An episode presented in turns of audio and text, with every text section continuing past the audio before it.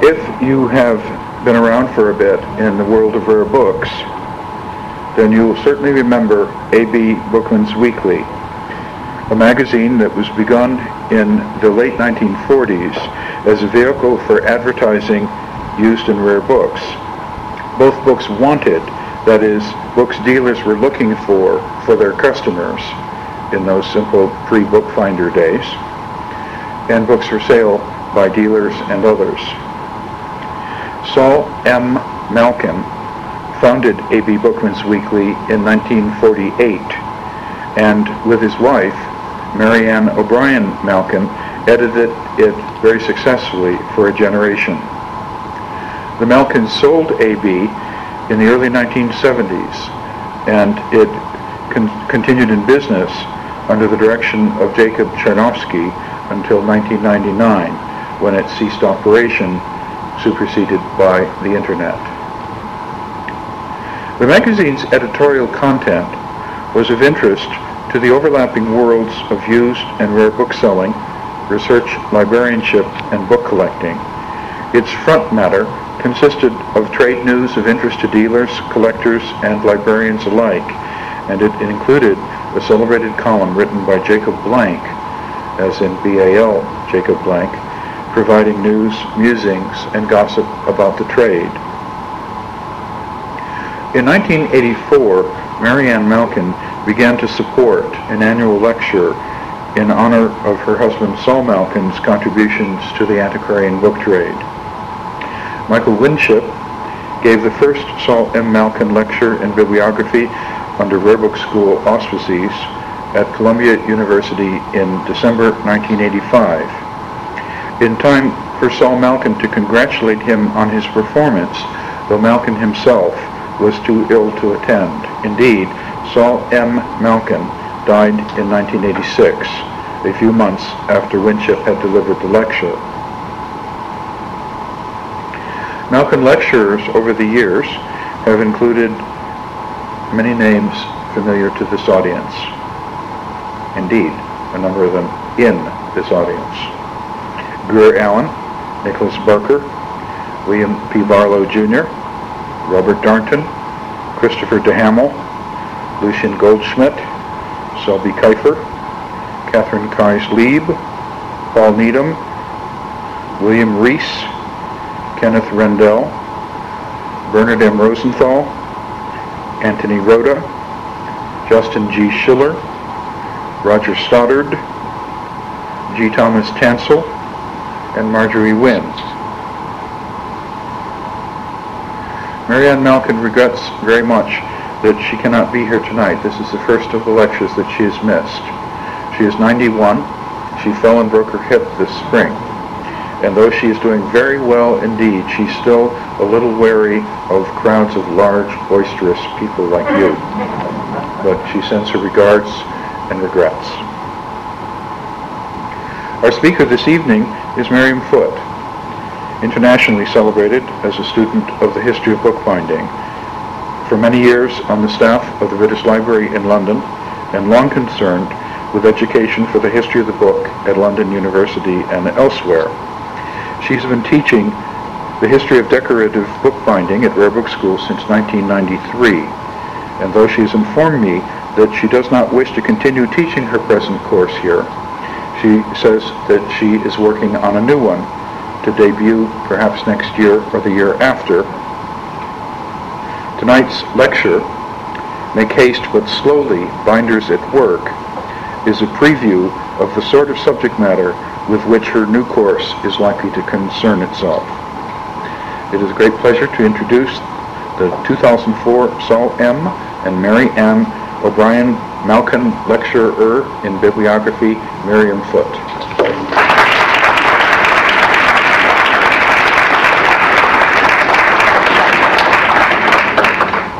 Thank you, Terry. I'm most grateful to Mrs. Malkin and to Terry for having invited me here, and I'm only sorry that Mrs. Malkin can't be here. Um, Terry has also thoroughly frightened me by this roll call of luminaries with which he started, um, in whose shining presence I will be like a faint shadow. For over a century, bookbinding historians have looked at bookbindings and described and identified what they could see. Very, very few have considered precisely how binders set to work to produce their plain, gilt, tooled or painted, marbled or spotted edges and covers. However, from the 11th century onwards, bookbinders themselves and others interested in their craft have described how binders worked, what tools they used, why, in what way and in what order. And these descriptions in Arabic, Latin and several modern West European languages, in manuscript and in print, vary widely in depth, in detail, in extent and in reliability. Although they are commonly referred to as binding manuals, it is somewhat misleading to call them this. These descriptions are not manuals in the sense of handbooks or reference books. A number are indeed technical, detailed, step-by-step instructions of how books are bound, sometimes of how they used to be bound, more often how they ought to be bound, describing in often painstaking detail all the slow and laborious actions 153 of them, if we believe Prediger, which is the most elaborate and most detailed of these manuals, that are needed to, to convert the sheets, whether folded quires or whole printed sheets, to bound copy ready, copies ready for the bookseller. Moreover, it is a process that cannot be hurried. As the binder Lesné says in the didactic poem La Reliure, make haste but slowly. Do not lose heart. Repeat your work incessantly and you shall learn our craft. The best and most reliable of these manuals were written by master binders for each other, or for their journeymen, or for their apprentices, or as the first one I will show you, if the machine is on which it doesn't supposed to be, hold on, I'm holding this the wrong way around, that's why it doesn't work. Um, by apprentices as aide-mémoire, and often a very clear distinction is made between what is the ideal and what is current practice. They cover not only the way the book is constructed, and you can see here how the sheets are folded, beaten, and sewn on the left, showing the different methods in different countries at different times. They describe how the sewn sections are pressed, rounded and backed, provided with end leaves and end bands, how the boards are cut according to various uh, patterns to get the most out of a piece of board and how they la- are laced on, and finally how the book is covered. But they also go into detail about cutting and decorating the edges, and they give a range of methods on decorating the covers. We get recipes for making adhesives and for dyes and colors, with elaborate instructions how to use these to stain, spot or marble the leather or vellum. Or the edges of the leaves, of course, which is part of the process, and several manuals give detailed instructions for tooling in blind or in gold, explaining how to handle uh, and to heat the finishing tools with or without gold leaf or lesser metals, as well as telling the less inventive craftsman what patterns he can make and how he can achieve them. Many of the detailed manuals list the materials that can be used, but also all the necessary equipment and tools, which are frequently illustrated, as you can see on this plate, thereby providing better understanding um, not only of what tools were actually used and for what purpose, but also what they are called in the different languages. Because it is the variety of languages and the often arcane terminology that makes these manuals really rather difficult to use. Sometimes they make comparisons between foreign habits and local habits, usually, of course, in favor of local habits. We read about the organization of the trade, of guild rules and practices, of legislation concerning the trade, particularly in France, where the trade was very heavily regulated. And we read about the relationship between binders and booksellers, and about contact with prospective owners of the book. And in the foreground of this delightful um, print, which is inserted in a manuscript, you see a binder actually presenting the owner with the final product. We read about costs and prices, and when reading these, you feel yourself drawn into the everyday life and work of this particular corner of book production. For the purpose of this evening's talk, I would like to concentrate on what we can learn about the decorative techniques that the binders employed, especially during the 17th and 18th centuries.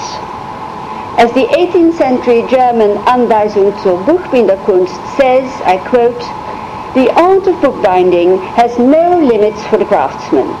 He does the most ordinary work and yet has enough opportunities to discover new ways. Let us start with this ordinary work. Decorating the edges of the leaves seems to have been part of the forwarding job, at least in the 17th and 18th centuries. And almost all descriptions go to great lengths over edge treatments. Edges could be plainly colored, usually red, but other colors such as green and yellow are also mentioned, and black was used for certain service books or for funeral sermons. Most usually, the edges of the leaves were sprinkled, as you see here at the bottom of the pile. The binder would put the books, often several at a time, edges uppermost in the press, smooth the edges, and then dip his brush in, a, in the paint and hit it on a hammer on an iron bar, or even simply tapping it with his finger so that a shower of small droplets would fall onto the tightly closed edges. Red is used most frequently, but red and green, and as you here see, blue and red were also used, taking care to let the first color dry before applying the second. Zeidler, in his Buchbinder Philosophie, calls sprinkling with red the prettiest and most elegant, a plain red edge, he says, is for peasants. Green is very common and yellow is old-fashioned. Now all this was done not just for aesthetic reasons, but because a colored or sprinkled edge wouldn't show the dirt. Both Zeidler and the Anweisung zur Buchbinderkunst say that the binder may be asked to color the edges of several tracts that have been bound together a different color so that the owner can distinguish them easily, seeing which tract he may be at. Various ways of marbling edges are also described. Now the word marbling, when applied both to edges and to leather covers, seems to mean a whole variety of decorating techniques, from making spots in one or more colors, to painting the edges, to what we now would understand by marbling, following the same procedures that were used for marbled paper. Painting the edges to look like marbling was done most commonly in blue, using indigo in, in paste, uh, and then pulling the color with your fingers into a flame-like or circular pattern. Sometimes a piece of wood with two or three teeth or a stick could be employed to make a wavy pattern into the colored paste. Prediger even suggests that tracing the pattern from marbled paper onto the edges and then painting it in the same colors would also be a good idea. And he gives instructions for edges that are part marbled and part gilt, as you see here. Most 18th century bookbinders' manuals describe proper edge marbling. Although, according to Dudin, in France this was not done by the binder, but by the man who makes marbled paper. And a wide variety of marbles is mentioned. It also seems to have been a specifically French habit to marble the edges first and then to gild them, which was done by the gilder. And the, as the professions in France were very, very strictly divided, just imagine the inconvenience for the binder. You bind a book, then you've got to take it to the man who makes marbled paper to have the edges gilt, uh, to have the edges marbled. Then you've got to take them to the gilder to have the edges gilt. And then also possibly to the gilder to have the covers tooled. But you couldn't do all this in one workshop. When finished, the colored, sprinkled or marbled edges are rubbed with a tooth or a very smooth stone till they shine. And you see the little gentleman on the left doing just that. He who can paint, says the Anweisung, can paint all kinds of pictures and flowers straight onto the edges. Other German manuals mention painted edges, while gilt, gilt and goffered, goffering is tooling on the edge, and gilt and painted edges are also described. Now, edge gilding goes back quite a way, in fact, at least to the middle of the 15th century. But the earliest written recipe I have found occurs in, the late, in a late 15th century manuscript, which is now at the Wellcome Library in London. And it's a mixture, it's an extraordinary compilation. It's a mixture of secrets, chemical, medical and technical tracts and recipes written partly in Latin and partly in Dutch. And it includes one for gilding bindings. And as it is so early uh, for a description, I've translated it for you. It says, take clean egg white and put it on. Then when it is still wet, lay on the gold and let it dry. Then burnish it and work the gold with an engraving tool, which is very interesting because that could refer, possibly does refer, to the goffering, uh, which for a goffered edge in the Dutch Latin manuscripts and 15th century is quite early. Several 16th century manuals describe edge gilding, and so does a well-known manu man manual by a man called Anselmus Faust, who writes in 1612. He uses very finely shaven Armenian bole mixed with water and rubs it on the edge, leaving it, he says, for the duration of one paternoster. Now, he wrote for monks, so this is, makes perfectly good sense.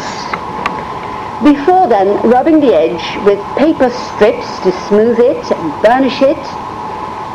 He covers it then with egg white, and while this is very wet, he lays on the gold.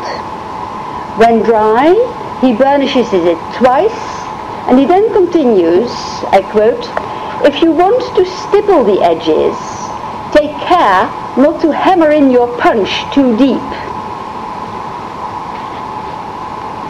Towards the end of the 17th century, Christoph Weigel re refers to gilt edges decorated with all kinds of leaves, flowers and picture work, something which is taken up in several later manuals.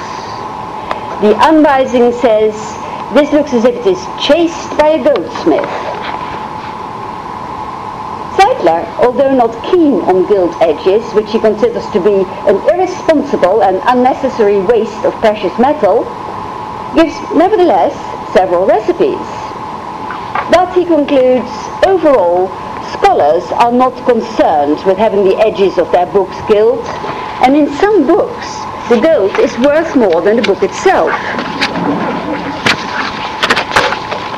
According to an anonymous commentator on Zeidler, um, who mentions also the use of mixed metal called Zwisch gold for edge gilding. But he says he blames the penny pinching owner who doesn't want to pay for real gold rather than what is said to be the case, the binder who cheats. He too fulminates against the use of real gold as he thinks this can be put to better purposes. Adding, I quote, one is totally blinded when one encounters so many thousand churchgoers with gilt hymn books. And what would happen if a girl did not have a gilt hymn book? According to the Anweisung, many women would be ashamed to bring a book to church, the edges of which had not been gilt.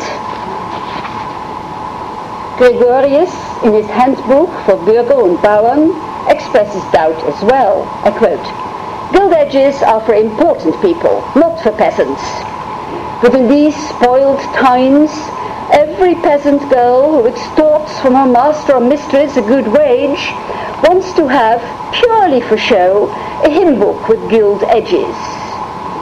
Gold books and hearts of stone is the harsh judgment. The earliest really elaborate description of goffering edges I have found is in Matthäus Vogt's pattern book, printed in Ulm in 1644, the title page of which you see here. It's extremely rare and there's only one known copy of this. It consists mainly of engravings with only two leaves of letterpress.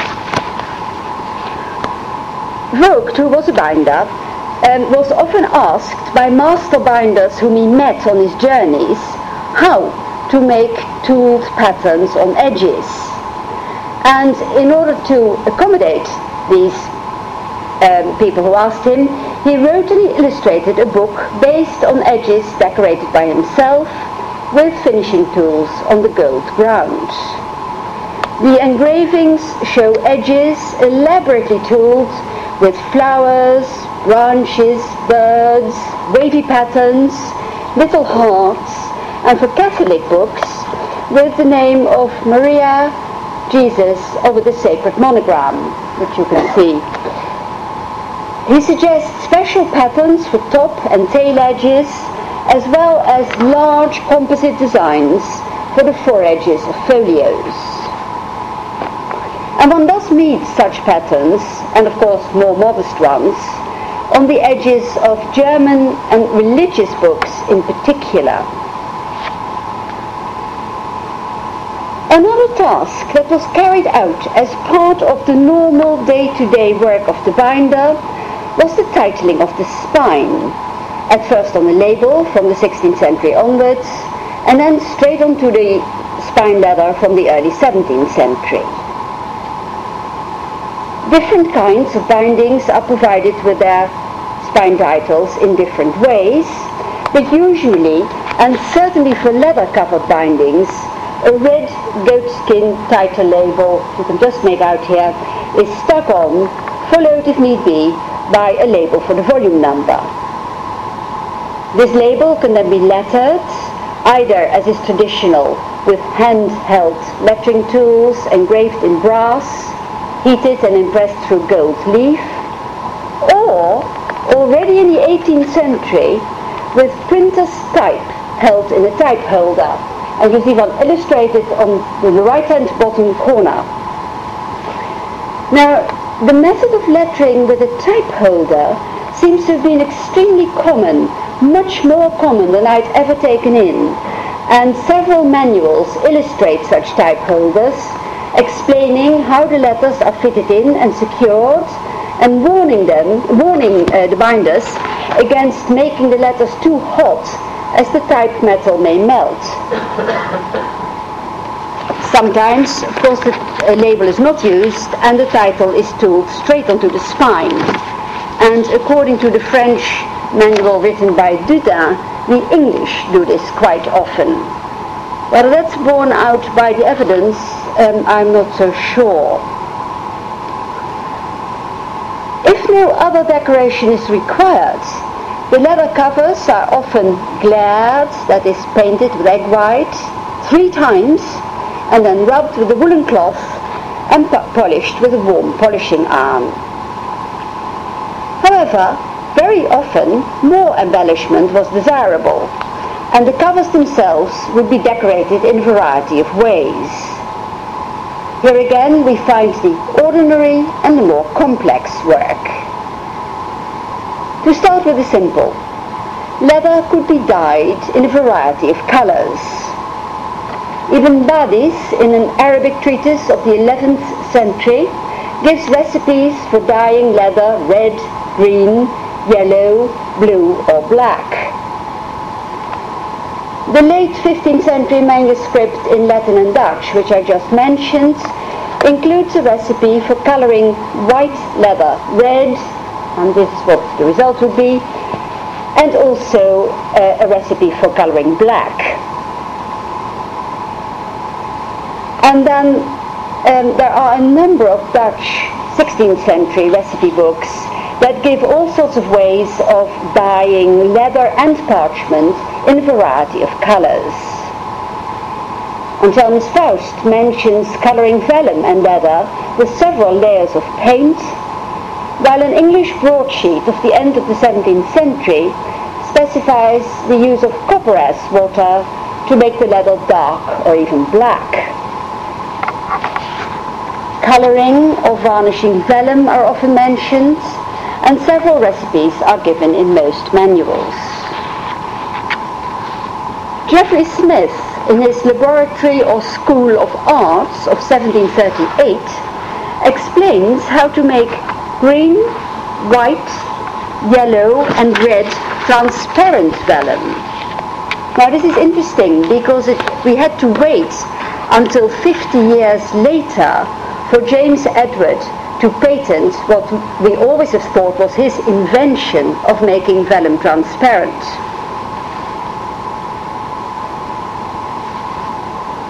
Sprinkling and marbling is done according to Richelet's dictionnaire with a small brush with red or green paint.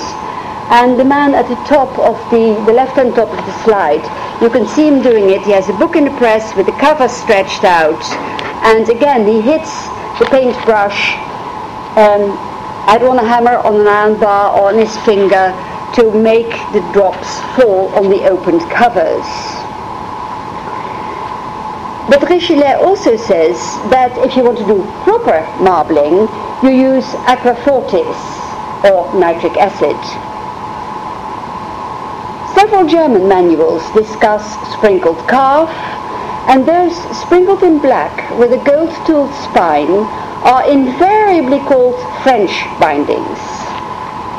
Zeidler is rather dismissive. I quote, one can allow the French the discovery of sprinkling sheep's leather with shoe black. That's nothing special, and every bookbinder's or shoemaker's apprentice would equally well have had the honor. Moreover, these are the most slovenly bindings, and they deteriorate quickly. The only good thing about them is some gold tooling on the spine. Prediger, who goes into extreme detail about everything he describes, talks about sprinkling with iron black, making spots on the leather with saffron, red and black to remember tortoiseshell, painting to a ripple effect, or making cat's paws designs with drops of lemon juice on a black ground alternating light and darkly sprinkled compartments with the use of stencils made of pasteboard is described in the Anweisung and these are strongly reminiscent of what we find in London and Cambridge in the 18th century. A paw dipped in iron black is used to make flame-like stains in imitation of marble while red and yellow paints can be added for greater effect. For a different kind of marble, the covers are first painted with egg white, then bent inwards and coarsely sprinkled in black, followed by lemon juice, the, liquid the liquids running into each other before the surplus is blotted off. As lemons are expensive, says Prediger, you can ask more for such marbled bindings. But not too much, otherwise you will scare off the gentleman book lovers. In England too, marbling means really coarse sprinkling, or when vitriol is used in the mi mixture, mottling, as you see here.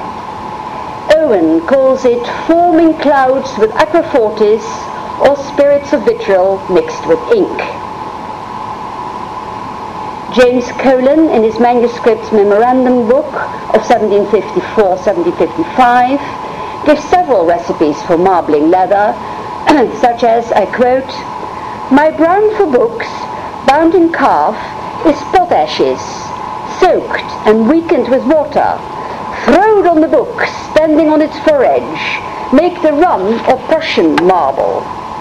And such patterns are very common in England in the 18th century.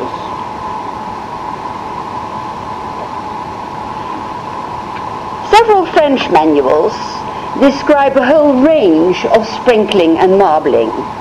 Dudin and the Encyclopédie Méthodique distinguish seven different ways of doing so, adding that although, I quote, marbling the covers is in fact decoration, the eyes are so used to it that the book seems unfinished without it. While the letter also points out how this process covers up imperfections in the leather. Sprinkled and marbled covers are almost always finished off either with a coat of varnish or more commonly with a layer of glaire and a final polishing with a warm polishing iron or a burnishing tool. Already in the 11th century, Ibn Badis has among his equipment irons for tooling. And the Seville binder, Bakir al-Ishbili, in his Art of Bookbinding, written in Arabic at the end of the 12th century, refers to the use of heated tools for gilding leather bindings. Finishing tools are listed in several Oxford and Cambridge 16th century bookbinders' inventories, and a contract between a Milanese and Italian publisher bookseller and a local binder dating from before 1609 includes an inventory of the stock of binding equipment and tools to be used with smoke impressions of the finishing tools. Anselmus Faust describes how you tool a vellum cover off the book, putting the vellum on a piece of pasteboard and using a warm roll. If you want to do this with gold, Faust advises, rub the vellum first with egg whites, where you want the gold to be. Do not let it get too dry, but not too wet either, just so that it is no longer sticky. Then lay on the gold and roll it but do not make your roll too hot. The drier the ground, the hotter the tool, and the wetter the vellum, the colder the tool. Faust also talks about tooling in blind, and he then says the leather needs to be damp and the roll must not be too hot. Other manuals mention also tooling in blinds, uh, often when a book has been bound in leather over wooden boards. And we read about the use of the creaser, which is number 11 in this plate of tools, to make lines at both sides of the bands on the spine and at the edges of the covers. Then a roll is used, and that's again number 11 on this plate, next to the lines, then another line with a creaser, and then another uh, another row, um, and so it goes on. Um, repeating the use of a creaser for lines and the use of a row, starting on the outside edges of the, of the covers and working inwards. And of course, depending on how large the book is, how often that pattern is repeated. But that's a very common description, um, mainly both in Dutch and in German. Prediger makes a very interesting suggestion. He says the French used blocks with which to tool the whole spine compartment. Prediger rather has it in for the French. Um, he thinks the German do things properly and the French don't. And this idea of using a whole block to tool the spine compartment in one go um, is one of his ways of describing that the French really take very little trouble. Interestingly enough, the French manuals themselves do not describe this. And I didn't believe it. But very recently, Nicholas Pickwoad and I hit together on this example um, a binding of about 1760, 1770, where indeed the spine compartments are decorated with a whole block. And once you get your eye in, um, you actually do find them. James Coghlan, the English binder too, uh, bought from a tool cutter in 1754 what he calls backs for a quarto, an octavo and a duodecimo. And he quite clearly means, from the way he describes the use, blocks to decorate the spine compartments in one impression. The German manuals go either into more or into less detail when they are describing tooling in gold. Zeidler simply says, floral leaf ornaments can be applied as you like. Nothing specific is described, but one simply follows the best examples. Adding cynically, besides, one usually covers the least good leather in most gold ornamentation, even if it's only brass or tin foil, while the best Cordova skins are left black. He refers to the use of engraved blocks impressed through gold or silver leaf for which a large iron press is needed, which you see illustrated here. And he says this can be applied in the center of a book bound in pigskin. Other hand finishing tools can be used with or without gold, but need to be heated, heated first. He then goes on to say, measure everything carefully and be careful that the rows fit neatly next to the lines and do not result in deranged or confused work. The need for tidiness in tooling is often repeated, and several manuals give a close description of how you go about this, specifying the sequel, sequence of lines and rows, often specifying leafy rows or what they call head rolls or portrait rolls. You know, the very common rolls with heads and medallion, like you see one here, which are common really all over Europe from the 16th century onwards. And sometimes uh, they even give details of how you me- measure the spaces in between, and then often they finish off with a block in the center. According to Savary de Bruslons, a French manual, ordinary bindings are only gilt on the spine and the outer edges of the covers. But extraordinary bindings have the whole of the covers as well as the turn-ins and the doublures, if they're made of leather, tooled in gold. And he says, often this kind of gilding is a kind of ornament in the form of a dentelle or embroidery makes in made in borders round about.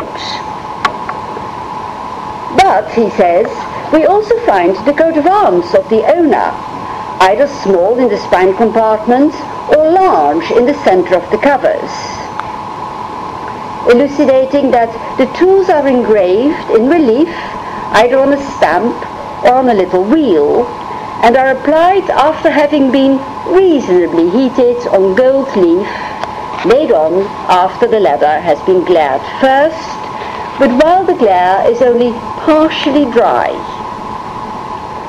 If you impress, he says, a coat of arms or something that needs a great deal of relief, you hit the tool with a hammer. Afterwards, the surplus gold is brushed off and collected to be reused in future. In his four-volume work, Prediger discusses tooling at length, going into more detail in each successive volume. Depending on the kind of leather, he tools dry, using what they call swish gold, which is a pale alloy with silver, which you see here in the center. And as you can see, uh, because it's an alloy, it hasn't lasted well. Um, but depending on whether he uses swish gold, which he does dry, or leaf gold, which he um, uses on the still wet glaire. And then he also specifies with increasing precision how to tool first the spine, followed by the edges of the boards and then the covers. The heat of the tool is discussed, as well as the importance of having a steady hand. He lays down exact rules for tooling of different formats, what rules should be used, how these are to be spaced, how these are to meet neatly at the corners.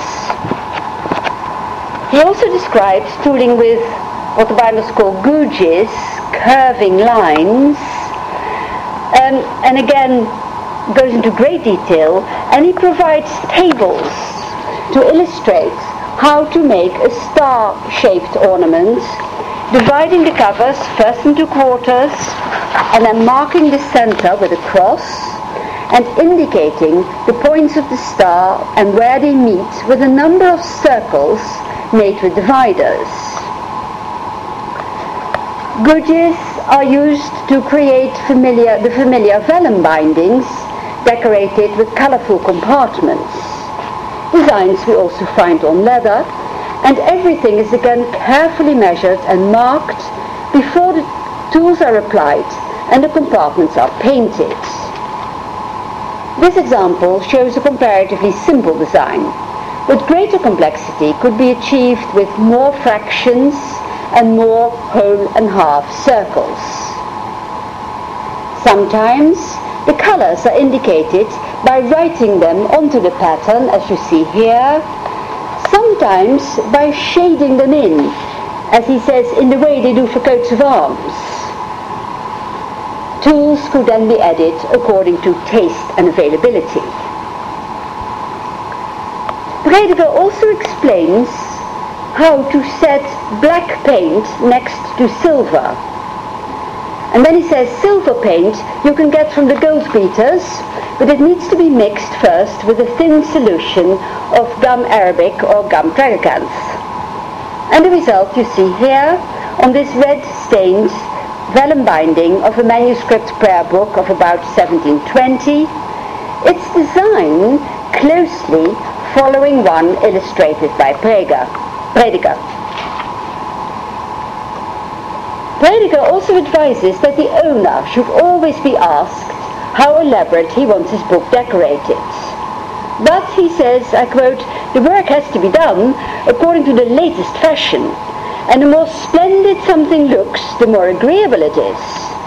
You must fill the space with ornaments, make flowers and their stems, tooling the leaves on the stems closely together calling to mind so many of the surviving examples, such as this binding on a, on a Berlin Berger of about 1700.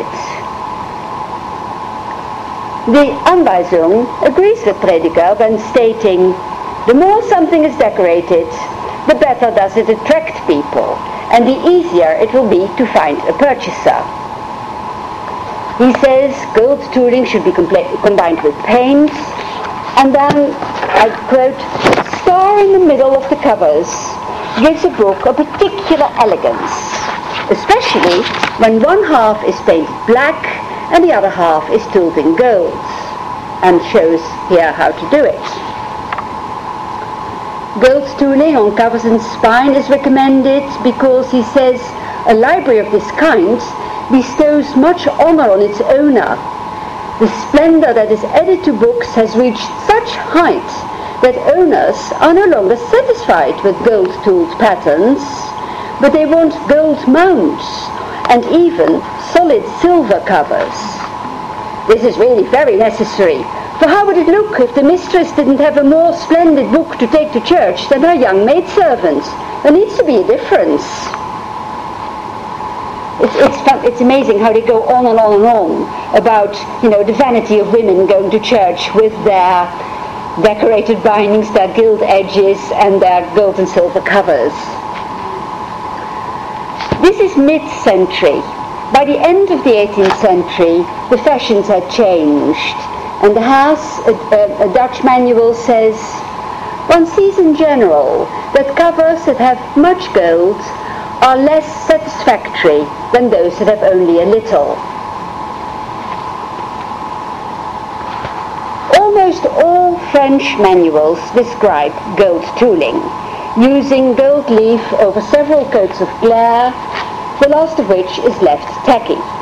They start with the spine, where the compartments are outlined by rolling a small decorative roll or a fillet along the joints, and then impressing a palette at both sides of the bands, twice at head and tail, sometimes adding a wider palette there, and also impressing one on top of the bands. Bouquets or fleurons are placed in the center of the compartments. More ornamentation can be added to the edges of the boards and a border tooled on the covers. Diderot's Encyclopédie is an important source for binding equipment and processes. Here you can see the gold being laid on quite clearly by a woman. She's sitting at the table on the right hand side. Uh, and it's again interesting, again particularly in France, how the various aspects of the trade were divided between men and women. But women were allowed to lay on gold again, it's described that the, the glaire still has to be sticky and that engraved small tools and rolls are impressed what they call reasonably warm. Uh, rolls apparently were impressed with the help of a straight edge. The well-known dentelle pattern, as we just saw, is described as a design made with flowers or otherwise impressed with a hot tool with or without gold following the borders. Sprengel talks about the use of a creaser for lines and he also talks about brass stamps engraved in relief and, filled in, and fitted into wooden handles. Wooden handles are illustrated here on number seven. And then he lists the most commonly used one. He says every binder should have a set or a pair of corners called a French set, a center tool for the spine compartments, of which the binder has to have five in different sizes, pallets, a row, an alphabet of brass letters, a type holder with type, and then he specifies that the type holder is used for titling the spine, while the hand letters are used for adding the owner's name to the covers.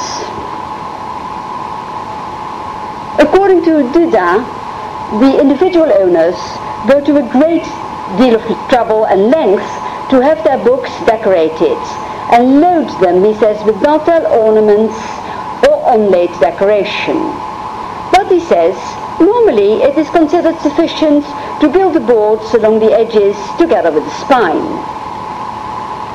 For the first time, we read about tools known as gold blocks, where one block decorates the outer borders of the covers.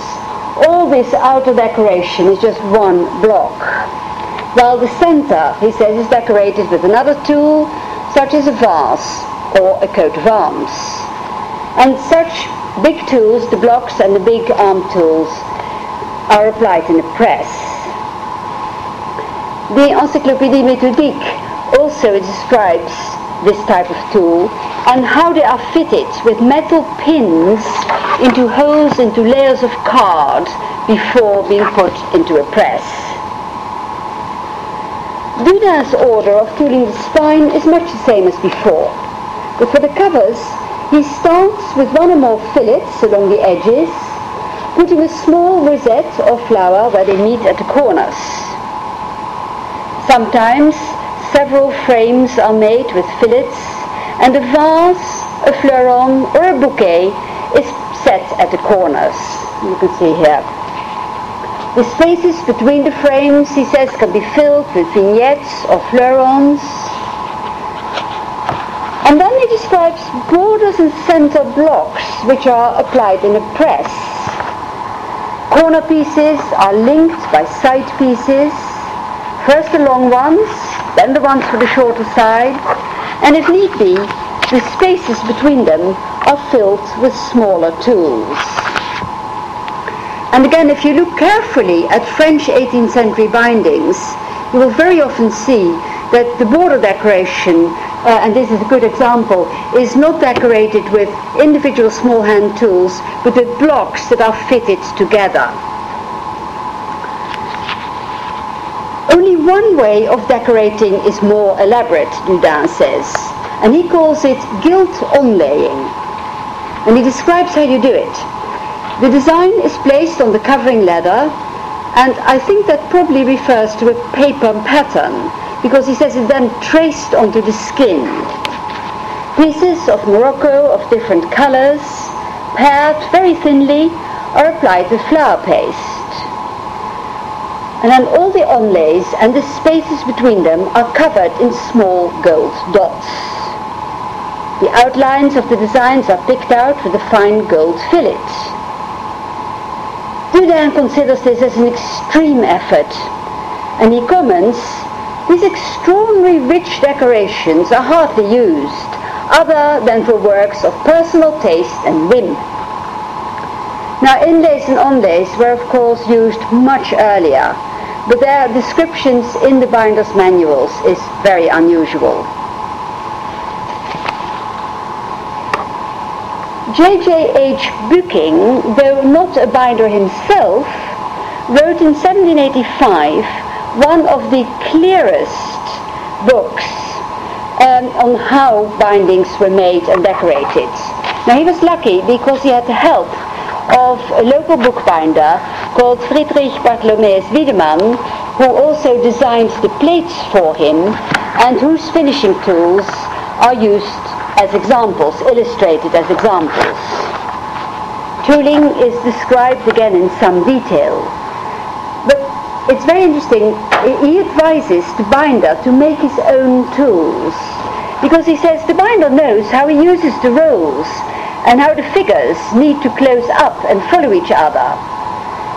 Implying that if he does it himself, if he makes the tools himself, at least he knows he gets the right thing. To tool the covers, he says, one always starts at the joint, tooling the long side first and then the short sides, working inwards from the outer edge the sequence of lines and spaces filled with floral rolls and tools. And he then says, if you use a portrait roll, make sure the heads are the right way up. And then he says you add center blocks, such as those with the portraits of Fürsten, princes, as you see in the two-top compartments, or religious man, as you see in the bottom two compartments and again step by step. Now what is interesting is that this description really epitomizes the decoration of blind tooled German bindings from the 16th century onwards and apparently still in use during the last quarter of the 18th century. Finally, in all cases of tooling with gold leaf, the surplus gold is wiped off and the leather binding can then be glaired or lightly greased before being polished with a warm polishing arm. As Zeidler states, I quote, there are no limits to the art of bookbinding, only skilled hands and inventive heads. Thank you.